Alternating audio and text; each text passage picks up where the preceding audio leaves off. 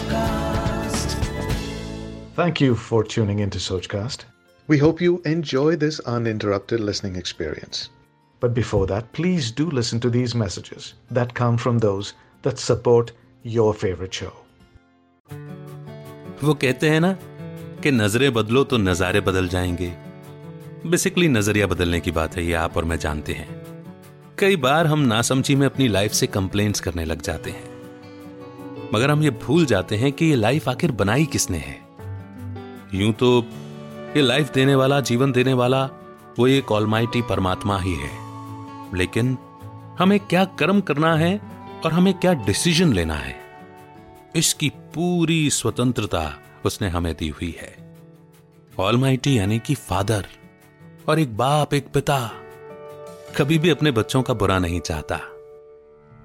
Problem यह है कि हम उसे अपनी मर्जी से चलाना चाहते हैं, लेकिन कभी ये कोशिश नहीं करते कि उसके बनाए सिस्टम को समझें तो सही, और उसके जो डायरेक्शन मिले हुए हैं उन पर अमल तो करें। एक बार अमल करके देखने की जरूरत है।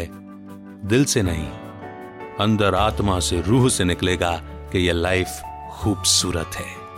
बस इसी सोच और इसी विश्वास के साथ आया हूं सोचकास्ट पर लेकर के ये शो जिसका नाम है लाइफ खूबसूरत है। सुनेंगे आप मेरे यानी अमित के साथ।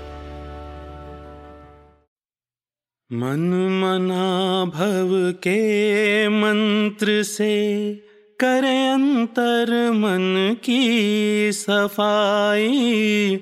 चौरासी जन्म पुराने घर में शिव ने ज्योति जगाई हो। जगमग चमके ये संसार, जगमग चमके ये संसार, चमक रूहानी लाए, आत्म दीप जगाए हो, आत्म दीप जगाए। घर घर में हो सच्ची दिवाली, घर घर में हो सच्ची दिवाली, ज्ञान प्रकाश फैलाए, आत्म दीप जगाए हो, आत्म दीप जगाए। साल की सबसे बड़ी अमावस्या कहा जा सकता है इसे एक तरीके से। इतनी गहरी रात, मगर सकारात्मकता का इतना प्रभाव कि हम इस अंधेरी रात को रोशन कर देते हैं। हर घर रोशन होता है, हर गली, हर गांव, हर शहर, और पूरा भारतवर्ष जब आध्यात्मिक रोशनी से जगमगाता है तो पूरा विश्व रोशन हो जाता है और भारत विश्व गुरु बन जाता है। इतनी गहरी, इतनी सुंदर है दीपावली की परिभाषा। दीप राज परमात्मा से जब आत्मा दीपकों का मिलन होता है तो सच्ची दीपावली बन जाती है। दीपावली की ढेर सारी अनंत शुभकामनाओं के साथ में मैं अमित, लाइफ खूबसूरत है के इस दिवाली स्पेशल एपिसोड में आपका स्वागत करता हूं। आज बात करेंगे कि दीपावली पर लक्ष्मी पूजन क्यों किया जाता है, दीपदान का सही अर्थ क्या है, लक्ष्मी नाम का सही अर्थ क्या है, लक्ष्मी जी को चार भुजाएं क्यों दिखाई गई हैं, पुराने खाते बंद कर नए खाते क्यों शुरू किए जाते हैं, दीपावली महारात्रि कैसी है, लक्ष्मी नाम का अर्थ क्या है, और भी कई सवाल जिनके जवाब ढूंढेंगे। और दीपावली पर हम जो करते आए हैं रिचुअल्स फॉलो, उनके पीछे क्या स्पिरिचुअल सिग्निफिकेंस है। तो आइए शुरू करते हैं। साल का सबसे बड़ा त्योहार है ना, जिसकी तैयारियां कई दिनों से पहले से शुरू हो जाती हैं।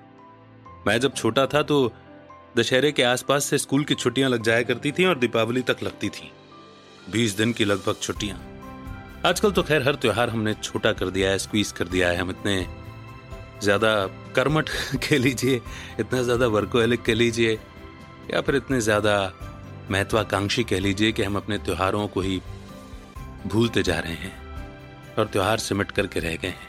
फिर भी दीपावली आज भी ऐसा त्योहार मना हुआ बचा हुआ है जिसमें कोशिश की जाती है कि परिवार के साथ में एक साथ एकजुट होकर के त्योहार मनाया जाए। कुछ तो खास है इस त्योहार में। कथा तो हमने वही सुनी कि रावण के वध के बाद चौदह साल का वनवास पूरा करके श्री राम जी जब अयोध्या लौटे तो उनके स्वागत में अयोध्या वासियों ने घर घर दीपक जगाए और श्री राम के स्वागत में दीपावली मनाई गई। मगर मैंने बचपन से लेकर थोड़ा बड़े होने तक अनुभव किया, महसूस किया कि श्री रामचंद्र जी और सीता जी को इस दिन कोई याद ही नहीं करता, सब मां लक्ष्मी की पूजा करते हैं। ये तो अयोध्या का फैसला अभी आ गया, तो पिछले दो साल से हम अयोध्या जाने लगे और वहां पर दीपक जगमगाने लगे, जगाने लगे। अयोध्या की दिवाली करेंगे, ऐसी एक लगन मन में जगी। मगर बीते कई सालों में श्री रामचंद्र जी के नाम पर किसी ने दिवाली नहीं मनाई, मगर श्री लक्ष्मी जी को जरूर याद किया गया, वो भी चार भुजा वाली लक्ष्मी जी। क्यों, इसका जवाब मिलेगा। लेकिन पहले बात करते हैं कि दीपावली किस प्रकार से हम मनाते आए हैं। ये वो दिन कहा जाता है जब सूरज अपने दूसरे चरण में प्रवेश करता है। अंधेरी रात होने के बावजूद भी इस दिन को बहुत ही शुभ माना जाता है। छोटे छोटे टिमटिमाते दीपक पूरे शहर में प्रज्वलित होने से रात का अभेद्य अंधकार भी धीरे धीरे गायब हो जाता है। यह माना जाता है कि लक्ष्मी जी दीपावली की रात को पृथ्वी पर चलती हैं, भ्रमण करती हैं और विपुलता और समृद्धि के लिए आशीर्वाद की बरसात करती हैं। तभी संध्या में शुभ मुहूर्त देख करके लक्ष्मी जी की पूजा की जाती है और घर की बनाई हुई मिठाई भोग लगाते हैं, पर सबको बांटते हैं। एक अन्य मायनों में भी इस दिन को शुभ दिन कहा जाता है, क्योंकि कहा जाता है कि कई संतों और महान लोगों ने समाधि ली थी इस दिन और अपने नश्वर शरीर को छोड़ा था। देखिए, महात्मा कह दिया, दिव्य आत्मा कह दिया, तब हमें ध्यान आया कि शरीर छोड़ा। हमने बीते दिन के एपिसोड में डिस्कस किया था और उन महान आत्माओं के दृष्टांत में श्री कृष्ण और भगवान महावीर का नाम शामिल किया जाता है। दिवाली के संदर्भ में एक और कहानी भी प्रचलित है। नचिकेत हम सब जानते हैं। उस बालक का मानना था कि मृत्यु के देवता यम जो हैं वो अमावस्या की अंधेरी रात के रूप जैसे काले और भयानक हैं। लेकिन जब यमराज से नचिकेता की भेंट हुई तो उन्होंने देखा कि यमराज का चेहरा बहुत शांत है और फिर यम ने नचिकेता को समझाया कि मृत्यु के सत्य का सामना करने के बाद ही या इसे समझने के बाद ही मनुष्य आत्मा को ज्ञान की रोशनी समझ में आती है।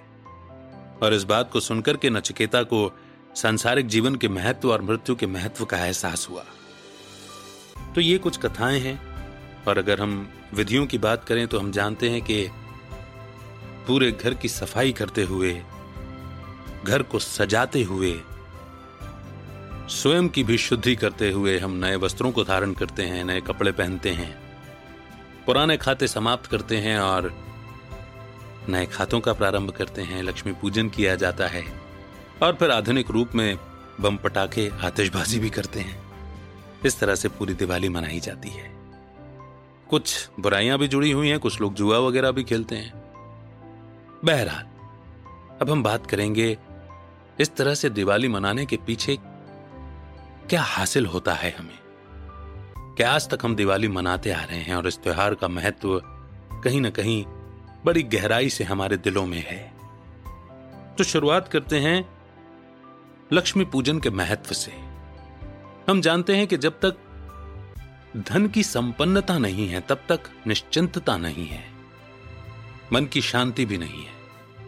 हालांकि यह भी एक अलग बात है कि जब तक मन में संतुष्टता नहीं है, यानी कि जब तक संतोष धन को नहीं अपनाया है, तब तक यह धन कितना भी हो पर्याप्त नहीं लगता। लेकिन फिर भी धन जो है, मैं धन की जगह संपन्नता शब्द का इस्तेमाल करूंगा कि संपन्नता जो है वो एक तरह की निश्चिंतता जरूर लाती है। और हम भारतवासी ना इतने संपन्न रहे हैं अपने पास्ट में, अपने पूर्व के जन्मों में, कि वो संपन्नता नहीं अनुभव होने से हमें हमें एक बेचैनी बनी रहती है। देखिए, भारत एकमात्र ऐसा देश है जिसे सोने की चिड़िया कहकर कोई पुकारा गया, और ये कहने की बात नहीं है। हमारे पूर्वजों ने वो संपन्नता देखी है और अगर हमने नहीं देखी है तो ये मान करके चलिए कि हमने अपने पूर्व जन्मों में देखी है। हम सनातन धर्मवासी हैं, पुनर्जन्म में विश्वास रखते हैं और होता है। आत्मा अपना हिसाब किताब चुकता कैसे करती है, बार बार जन्मों में आकर के? और कोई तो उपाय है नहीं। अगर आप सुख की चाह रखते हैं तो इसका मतलब यह है कि आत्मा ने सुख अनुभव किया हुआ है, इसीलिए वो डिमांड करती है सुख की। जब तक आपने कोई चीज एक्सपीरियंस ना की हो तब तक आप उसकी डिमांड कैसे करेंगे? बड़ी लॉजिकल बात है। तो वो संपन्नता हमने देखी हुई है, बीते सालों में जो इतिहास हमने देखा है या पढ़ा है, हम जानते हैं कि हमसे हमारा बहुत कुछ छीना गया है। अब वो छीने गए के पीछे भी बहुत सारे कार्मिक अकाउंट हैं, बहुत ही डीप फिलॉसफी है, हम उसमें नहीं जाते, मगर संपन्न जीवन बिताया है हमने भरपूरता के साथ में। इसीलिए संतोष धन भी था, संतुष्टता भी थी, हाय तौबा नहीं थी। आज से एक पीढ़ी या दो पीढ़ी पहले भी चले जाइए, मैं तो कहता हूं आज की पीढ़ी भी देखिए, केवल लेना नहीं जानती, वो देना भी जानती है। किसी से लेकर के हम केवल नहीं संतुष्ट हो जाते, अगर किसी ने हमें दिया है तो हमें भी बदले में देने की इच्छा होती है कि नहीं, किसी से लेकर कैसे रख लें केवल। तो ये जो देने का भाव है, यही तो देवत्व है। पर मैं बार बार कहता हूं कि बंदर नहीं पूर्वज हमारे, हम हैं देवों की संतान। अपने बड़े बाबा, परदादा, दादा, उनके बारे में उनके करीबी लोग, उनके जानने वाले लोग, गांव के लोग यही कहते थे ना कि आपके दादा परदादा तो देवता समान थे। तो सोचिए, तीन पीढ़ी पहले लोगों को देवता समान कहा जा रहा है, पचास साठ सत्तर पीढ़ी पहले तो वो देवता ही रहे ना। तो देवत्व का गुण आज भी है, और भारतवासियों में नहीं होगा तो कहां होगा। भारत भूमि को ही देवभूमि कहा जाता है। ये तो वो पुण्य भूमि है जहां भगवान भी अवतरित होते हैं। और भारत केवल आज का नक्शा वाला नक्शे वाला भारत नहीं है, भगवान की नजर में तो विश्व भारत है। भारत भाग्य विधाता, बहुत गहरी फिलॉसफी है। जी हां, तो ये दुनिया ऐसी नहीं थी जैसी हम आज देखते हैं, इतनी दुख भरी, इतनी कांटों का जंगल। आज से पचास साल पहले लोग कुओं से और तालाबों से डायरेक्ट पानी पी लिया करते थे, एयर पॉल्यूशन नहीं था इतना, बीमारियां नहीं थी इतनी। ये पॉल्यूशन की जो बयार आई है वो अभी आई है, पिछले तीस सालों में। साइंस का इन्वेंशन, इंडस्ट्रियल रिवॉल्यूशंस, अदरवाइज तकनीक हमारे पास होने के बावजूद भी हमने टेक्नोलॉजी का ऐसा उपयोग नहीं किया था कि प्रकृति को नुकसान पहुंचे। विज्ञान तो हमेशा से मौजूद है, तकनीक भी हमेशा से मौजूद है, बात उसके इस्तेमाल की है। हमने तो सुराही और घड़े बनाए पानी को ठंडा करने के लिए, रेफ्रिजरेटर का आविष्कार हमने नहीं किया। क्यों? हम क्योंकि हम जानते थे इससे प्रकृति को नुकसान है। तो बात समझ की है, धीरे धीरे समझ कम भी होती चली जाती है, और जब हम अपनी जड़ों से कट जाते हैं तब हमसे गलत काम होने लग जाते हैं। बात थोड़ी सी लंबी भी जाएगी, समझनी पड़ेगी। दुनिया ऐसी नहीं बनाई थी भगवान ने जैसी हम देखते हैं आज। भारत का नक्शा ऐसा नहीं था जैसा आज हम देखते हैं। ये एक नियति है, ऐसा होना है, इसलिए उसके लिए हम रुष्ट भी नहीं हो सकते, किसी से नाराज भी नहीं हो सकते। Acceptance is the word which we need to use. जो हो रहा है अच्छे के लिए हो रहा है, जो हुआ था अच्छे के लिए हुआ था, और जो होगा वो भी अच्छा होगा। भगवान के ये शब्द याद रखें और इसको एक्सेप्ट करते चलें। तो लक्ष्मी जी चूंकि धन की देवी बता दी गई, इसलिए हम पूजन करने लगे। लेकिन लक्ष्मी शब्द का वास्तविक अर्थ होता है अच्छे लक्षणों से युक्त नारी, और जिस घर की नारी के लक्षण अच्छे होते हैं, यानी कि संस्कार बड़े प्रबल होते हैं, वो अपने घर की संतान को अच्छे संस्कार देती है, अच्छे कर्म करवाती हैं, बुरे कामों पर पूरे कंट्रोल करती हैं, होने ही नहीं देती। और जहां जिस घर में, जिस परिवार में कर्म अच्छे होते हैं, तो कर्म का फल भी श्रेष्ठ होता है। कर्म का फल श्रेष्ठ अर्थात भाग्य, और जहां भाग्य अच्छा वहां धन भी होता है। तो भाग्य लक्ष्मी कहा। अब चार भुजाएं क्यों दिखाई लक्ष्मी जी को? चार भुजाएं इसलिए दिखाई क्योंकि लक्ष्मी और नारायण हमेशा कंबाइंड हैं। कंबाइंड यानी कि जब उन दोनों का नाम लिया जाता है तो वो गृहस्थ आश्रम की या गृहस्थ जीवन की श्रेष्ठतम मिसाल हैं। एक ने कहा, दूजे ने माना, या इसे इस शब्दों में इन शब्दों में भी कह सकता हूं कि एक ने कहा दूजे ने मानी, परमात्मा कहें दोनों ज्ञानी। तो दोनों में मतभेद नहीं है, मनभेद नहीं है। जहां मतभेद नहीं है, जहां मनभेद नहीं है, वहां एक भी विचार एक दूसरे को काटेगा नहीं, अर्थात कलह क्लेश नहीं होगा। और जहां कलह क्लेश नहीं होगा वहां पर सुख और शांति दोनों होगी। जहां पर सुख शांति दोनों होगी वहां चैन की बंसी बजेगी, कोई परेशानी नहीं होगी, कर्म अच्छे होंगे।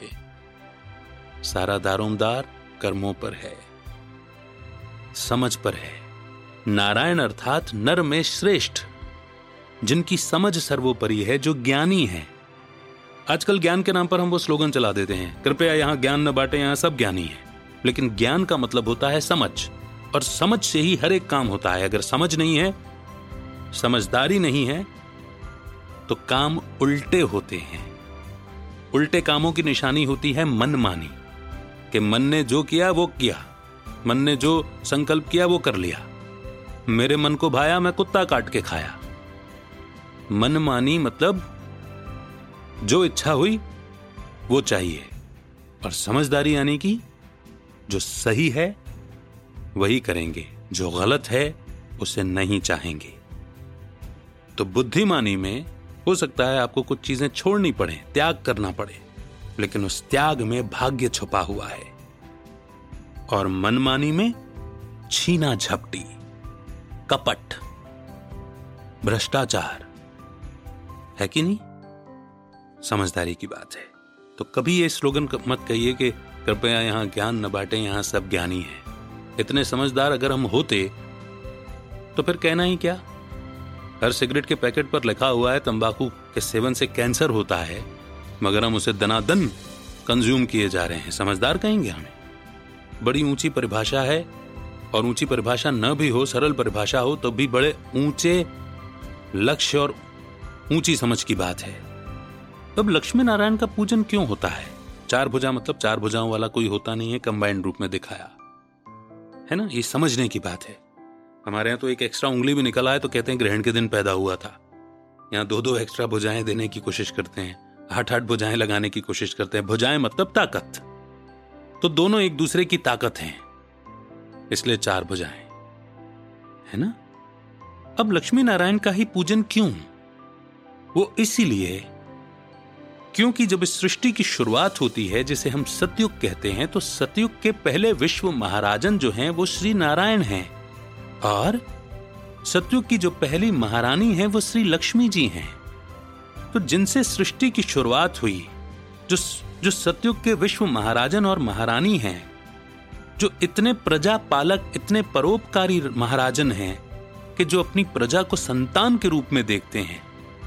और यथा राजा रानी तथा प्रजा, सर्वगुण संपन्न, सोलह कला संपूर्ण, संपूर्ण निर्विकारी, संपूर्ण अहिंसक, मर्यादा पुरुषोत्तम, अहिंसा परमो धर्म, इतनी ऊंचे टाइटल्स हैं जिनके। उनकी याद में आज तक, क्योंकि उनके राज्य में संपन्नता थी, उनके राज्य में सच्चाई थी, वो सतयुग था, सत्य का युग, और सात गुणों से भरपूर आत्माओं का युग। वो सात गुण जो हर आत्मा में होते हैं, जिन्हें सात्विक गुण कहा जाता है, वो हैं शांति, ज्ञान, प्रेम, पवित्रता, सुख, आनंद और मानसिक बौद्धिक आत्मिक शक्तियां। इन सात गुणों से भरपूर जो साम्राज्य था, जब सोने के महल थे, सोने के सिंहासन थे, सोने के आभूषणों से लदी हुई थी जनता, भरपूर थे सारे कोष और भंडारे, सोने के बर्तनों में खाना पीना होता था। कहा जाता है कि दूध और घी की नदियां बहती थी। कहने का मतलब इतनी संपन्नता, इतनी प्रचुरता थी कि किसी बात की कमी नहीं थी। उस युग में रहने वाले हम भारतवासी या हमारे पूर्वज, हम वहां से चलते चलते चलते आज यहां पर आके खड़े हुए हैं। तो जिन्होंने इतनी संपन्नता देखी होगी, जिन्होंने अपने महाराज और महारानी को के राज्य में उनके काल में कभी कोई कमी नहीं देखी होगी, वो राजा रानी वो महाराज महारानी ही भगवान हुआ करते थे, उनको आज भी हम याद करते हैं और इसीलिए हम उनका पूजन करते हैं। मगर वो महाराज और महारानी या फिर दीपराज परमात्मा, हम दीप आत्माओं से यही कहते हैं कि लक्ष्मी जी का पूजन तो करो, करना है तो, लेकिन बात यह है कि अच्छे लक्षण भी तो धारण करो, क्योंकि पवित्रता ही सुख शांति की जननी है। और वे हमारे महाराज महारानी संपूर्ण निर्विकारी कहलाते थे। अब जब ये ज्ञान मिलता है, जब ये समझ मिलती है, तो उन लक्षणों को, उन दिव्य गुणों को धारण करने की बात है। लक्ष्मी जी को वही वर सकते हैं जो नारायण हो, अर्थात जो समझ में श्रेष्ठतम हो। हम तो लक्ष्मी माता कहकर पूजते हैं, है ना? लेकिन हमारी मां इतनी शुद्ध, इतनी पवित्र, इतने ऊंचे ओहदे वाली हैं कि हम उनकी तुलना में आज अपने कर्मों को देखें तो जो हम आरतियों में गाते हैं ना, हम मूरख खलकामी पाप हरो देवा, तो हम अपना सत्य परिचय देते हैं वहां पर। लेकिन हमारी मां वो ये नहीं चाहती कि हम अपने इस परिचय को गाएं, रगड़ें।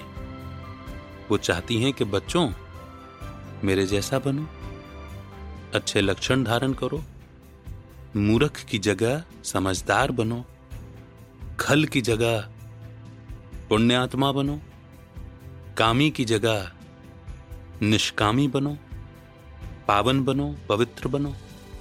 हो सकता है, क्यों नहीं हो सकता, अगर हम दीपराज परमात्मा का साथ ले लें। वो तो मिट्टी के दीपक हैं जो इस शरीर की निशानी है, वो बाती, वो ज्योति आत्मा की निशानी है, और वो बड़ा दीपक आत्माओं के पिता परमपिता परमात्मा की निशानी है। निशानी के तौर पर हम दीपक जला रहे हैं, मगर आत्म ज्योति जगाकर परमात्मा का साथ लेना, परमात्म ज्योति का साथ लेना, उस नूर और उस प्रकाश के साथ हो जाना, क्यों ना हम में वो सारी ताकतें भर देगा जिसकी हमें जरूरत है। परमात्मा पिता कहते हैं हम, और बच्चों में पिता के गुण न हो तो फिर कैसे चले। कुछ दिनों पहले हमने श्री राम की जय जयकार की जब दशहरा हुआ, तो रावण को राक्षस के रूप में दिखाते हैं, और राक्षसों का चाल चलन, खान पान, आचार व्यवहार क्या होता है, और श्री राम का मंद मुस्कुराहट, सात्विक भोजन, मर्यादा पुरुषोत्तम चलन, उच्चतम चरित्र, और रावण का चरित्र, रावण का खान पान, रावण की चाल चलन, रावण का हंसना बोलना। हम किसकी तरफ जा रहे हैं, श्री राम की तरफ या उनके दुश्मन की तरफ? हमें पिता तो श्री राम जैसा चाहिए, मगर साथ हम पिता के दुश्मन का दे रहे हैं, और यही तो रावण का छल है, यही तो रावण का माया जाल है। और जब वो हमको फंसा हुआ देखता है अपने जाल में, राम के विपरीत जाता हुआ देखता है, चरित्र का हनन देखता है, तो वो अट्टहास लगाता है, वो हंसता है जोर जोर से। और रावण कभी सुख नहीं देता, रावण केवल सुख का भ्रम देता है, रावण केवल पुण्य का भ्रम देता है। शायद इसलिए सीता जी फंसी पुण्य करने के जाल में।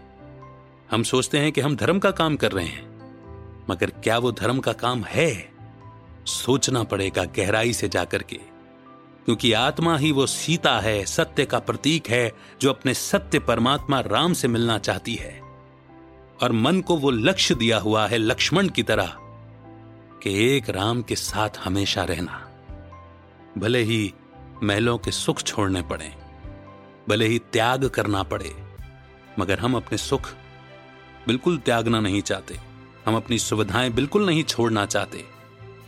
हमारा मन, जिसका लक्ष्य केवल एक राम को पाना था, आज रावण की चमक दमक की लंका में भ्रमित हो गया है, धोखा खा रहा है, बल्कि आत्मा को धोखा दे रहा है। और सीता यानी कि सत्य रूपी आत्मा, वो रावण की शोक वाटिका में है, अशोक वाटिका में नहीं। अशोक यानी कि जहां दुख ना हो, और शोक यानी कि दुख ही दुख हो, तो आत्मा दुखी तो है। इतनी गहरी परिभाषा है इस दिवाली पर्व की। दीपावली यानी कि दीपों की पंक्ति।